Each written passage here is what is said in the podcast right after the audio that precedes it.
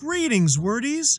You'll want to pay close attention to today's daft descriptor. The word of the day is gormless. That's spelled G O R M L E S S. Gormless is an adjective commonly found in informal British English that means lacking in vitality or intelligence, or stupid, dull, or clumsy. Here's Gormless used by the celebrated children's author Roald Dahl in his 1988 novel Matilda.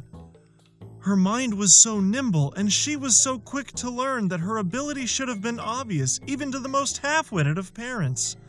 But Mr. and Mrs. Wormwood were both so gormless and so wrapped up in their own silly little lives that they failed to notice anything unusual about their daughter. When hearing gormless, you might wonder what gorm is, or even if it's possible to be gorm full.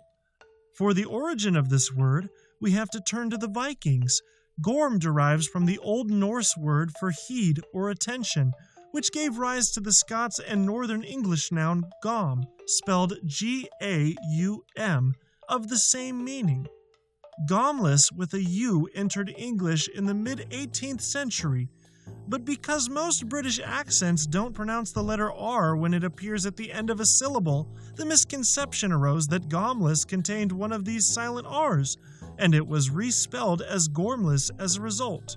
Seems appropriate for a word that describes inattentiveness, doesn't it? Stay on top of the surprising ways that language evolves with Word of the Day at dictionary.com.